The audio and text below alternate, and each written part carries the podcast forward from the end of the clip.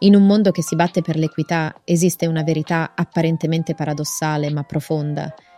La vita non è equa e forse non dovrebbe esserlo. Un'immersione profonda nel mondo della natura e della società rivela un modello intrigante, un principio che modella la nostra vita, le nostre attività e persino le nostre strategie di investimento, il principio di Pareto o regola dell'80 volte 20.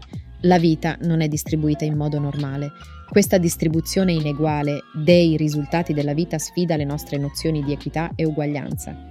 Sebbene l'idea di una distribuzione normale fornisca l'illusione di una parità di condizioni, la realtà è più complessa.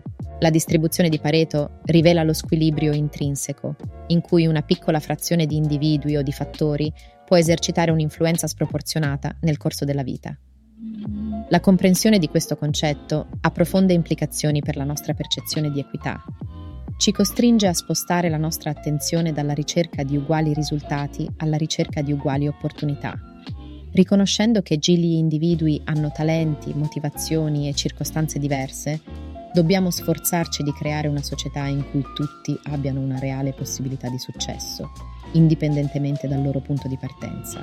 Abbracciando l'uguaglianza di opportunità, riconosciamo la diversità intrinseca del potenziale umano e il valore di coltivare i punti di forza individuali Riconosce che il percorso di ogni persona è unico e che i suoi risultati non dovrebbero essere dettati esclusivamente da circostanze al di fuori del suo controllo. Questo approccio promuove una società meritocratica, in cui gli individui possono crescere in base alle loro capacità, ai loro sforzi e alle opportunità che vengono loro offerte. Il principio di Pareto non ha rilevanza solo in contesti statistici e sociali, ma estende la sua influenza anche a settori come l'economia e gili affari. La comprensione di questo principio può guidare le nostre strategie in questi ambiti, poiché riconosciamo che una piccola parte degli sforzi spesso porta alla maggioranza dei risultati. Ci incoraggia a identificare e dare priorità ai pochi fattori vitali che guidano il successo, consentendo un'allocazione delle risorse e un processo decisionale più efficienti. In fondo, l'idea che la vita non sia distribuita in modo normale ci sfida a rivalutare le nostre nozioni di equità e uguaglianza. Ci spinge a mettere in discussione la validità di una rigida uguaglianza dei risultati e a riorientare invece i nostri sforzi verso l'offerta di opportunità eque. Così facendo ci impegniamo per una società che riconosca e celebri i talenti individuali, smantelli le barriere sistemiche e coltivi un ambiente in cui tutti possano perseguire le proprie aspirazioni e contribuire in modo significativo. Abbracciando le intuizioni offerte dalla distribuzione di Pareto, siamo costretti a confrontarci con le disuguaglianze intrinseche della vita. Invece di rifugire da questa realtà, possiamo usarla come catalizzatore per un cambiamento significativo spingendoci verso un futuro in cui l'equità non è definita da risultati uguali, ma dalla realizzazione del pieno potenziale di ogni individuo. Cerchiamo le opportunità, non i risultati.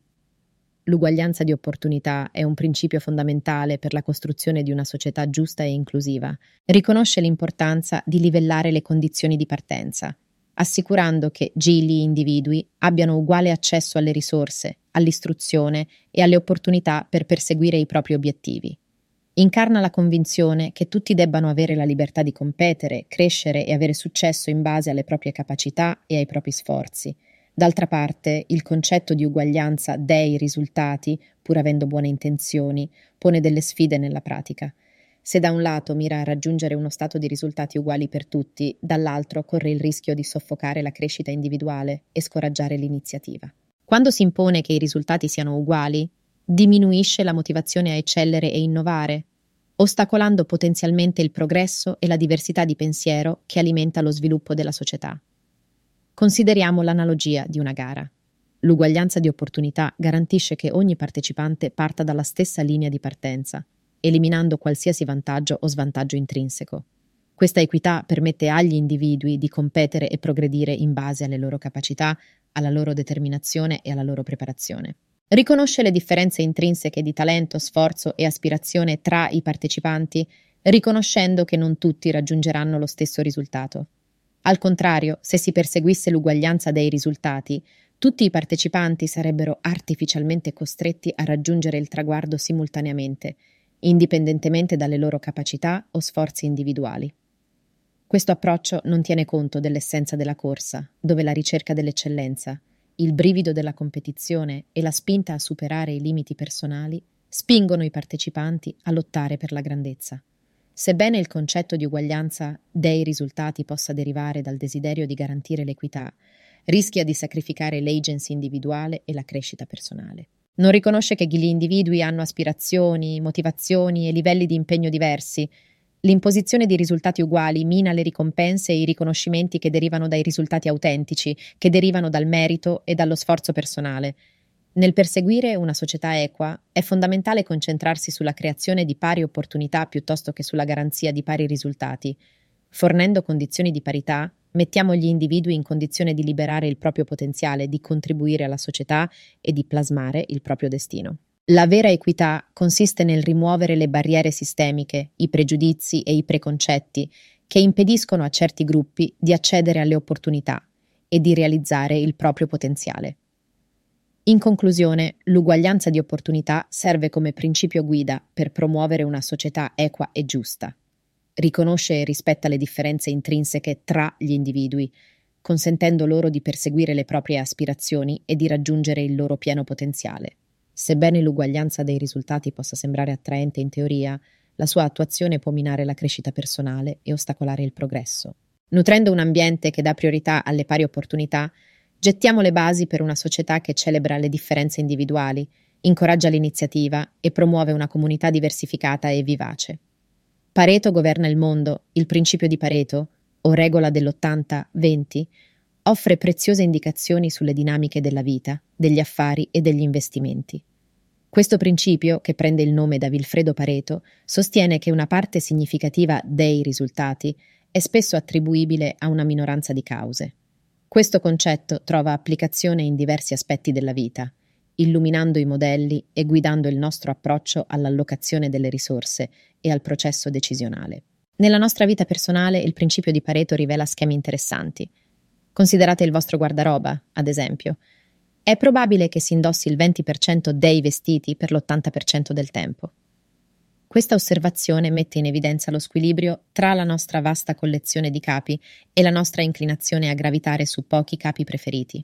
Questa intuizione può incoraggiare il decluttering e un approccio più consapevole al consumo, enfatizzando la qualità rispetto alla quantità. Al di là della sfera personale, l'influenza del principio di Pareto si estende agli affari e all'imprenditoria.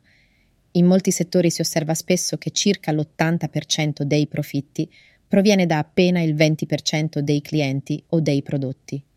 Ciò evidenzia l'importanza di identificare e coltivare i clienti chiave o di concentrarsi su prodotti ad alte prestazioni. Indirizzando le risorse e gli sforzi verso questi pochi elementi vitali, le aziende possono ottimizzare le loro strategie, migliorare la soddisfazione dei clienti e promuovere una crescita sostenibile.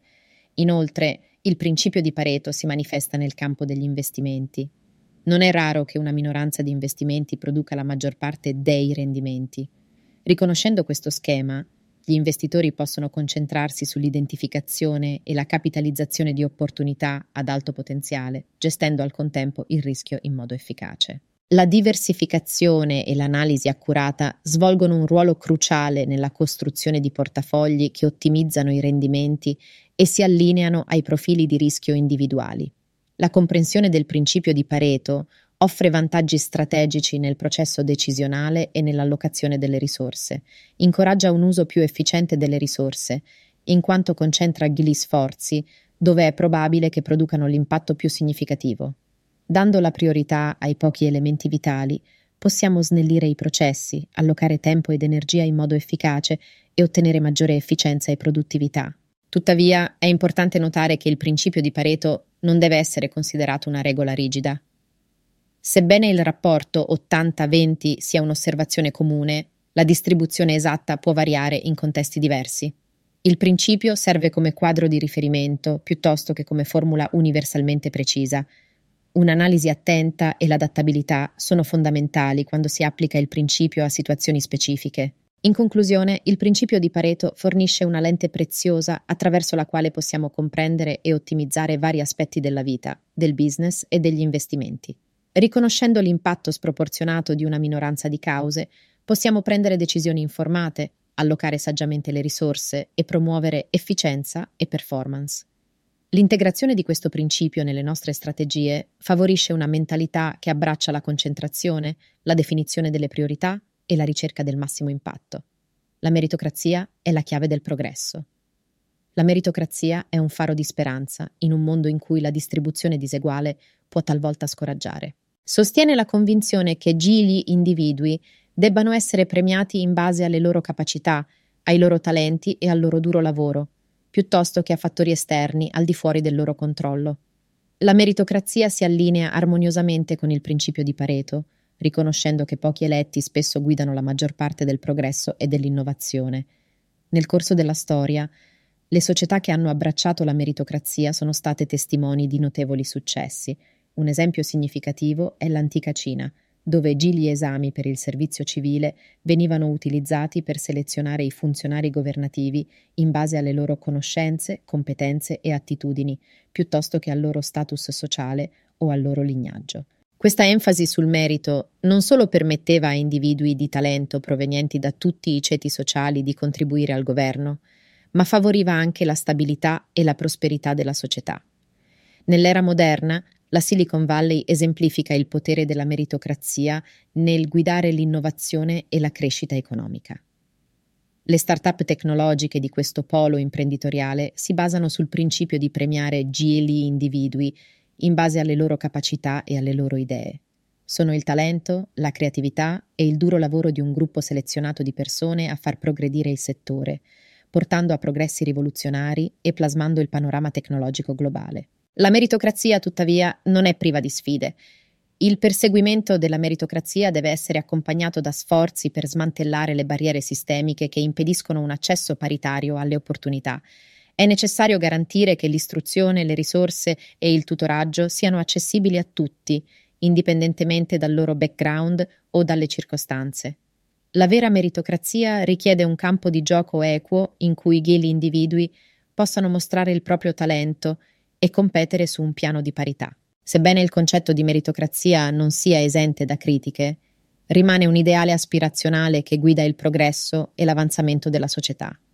È un sistema che riconosce e premia lo sforzo e il talento individuale, motivando le persone a migliorare continuamente e a contribuire al miglioramento della società. Coltivando una cultura meritocratica, possiamo ispirare gli individui a tendere all'eccellenza, a liberare il loro potenziale e a far progredire collettivamente l'umanità. In conclusione, la meritocrazia è una chiave per il progresso, in linea con i principi del principio di Pareto, e guida l'innovazione e la prosperità nel corso della storia. Premiando gli individui in base alle loro capacità e ai loro talenti, creiamo un ambiente che favorisce la crescita, incoraggia i risultati e libera il pieno potenziale delle nostre capacità umane collettive. L'adozione della meritocrazia e l'impegno per l'inclusione assicurano che le opportunità non siano limitate da fattori al di fuori del proprio controllo, aprendo la strada a una società più equa, dinamica e prospera. Le minacce delle medaglie per tutti. Nonostante la comprovata efficacia della meritocrazia, la società moderna a volte propende per un approccio medaglie per tutti per evitare discriminazioni percepite. Sebbene sia fondamentale garantire che ogni individuo sia riconosciuto e valorizzato, Premiare indiscriminatamente tutti potrebbe minare la motivazione, l'innovazione e il progresso. Questa nozione si ricollega al concetto di mentalità di crescita della psicologa Carol Dweck, che sottolinea come l'impegno e la perseveranza, piuttosto che il talento innato, siano i principali fattori di successo. Se tutti ricevessero una medaglia, si potrebbe inavvertitamente favorire una mentalità fissa, diminuendo la motivazione a impegnarsi, crescere e migliorare. Dal punto di vista filosofico, alcuni pensatori, da John Locke a Friedrich Nietzsche, hanno sostenuto che le disuguaglianze intrinseche della vita possono, in effetti, favorire la crescita e lo sviluppo. Il concetto di volontà di potenza di Nietzsche suggerisce che superare le sfide, piuttosto che evitarle, porta alla crescita individuale e al progresso della società. In conclusione, la vita non è giusta, almeno non nel modo in cui la percepiamo tradizionalmente, ma forse è proprio questa ingiustizia intrinseca, queste disuguaglianze, a spingerci in avanti, favorendo il progresso, l'innovazione e la crescita. È essenziale capire che la distribuzione della vita non è un difetto da correggere, ma una caratteristica da apprezzare, perché ci costringe a lottare, adattarci ed evolverci. Per questo motivo, quando navighiamo nella vita, negli affari e negli investimenti, non dobbiamo puntare a risultati uguali, ma a pari opportunità, sfruttando il principio di Pareto e sostenendo la meritocrazia. Infatti, riconoscendo l'ingiustizia della vita e impegnandoci a prescindere, ci impegniamo veramente con la vivacità e il dinamismo dell'esperienza umana. Dopotutto, la sfida, il viaggio e la crescita che vi è insita non sono forse l'essenza della vita?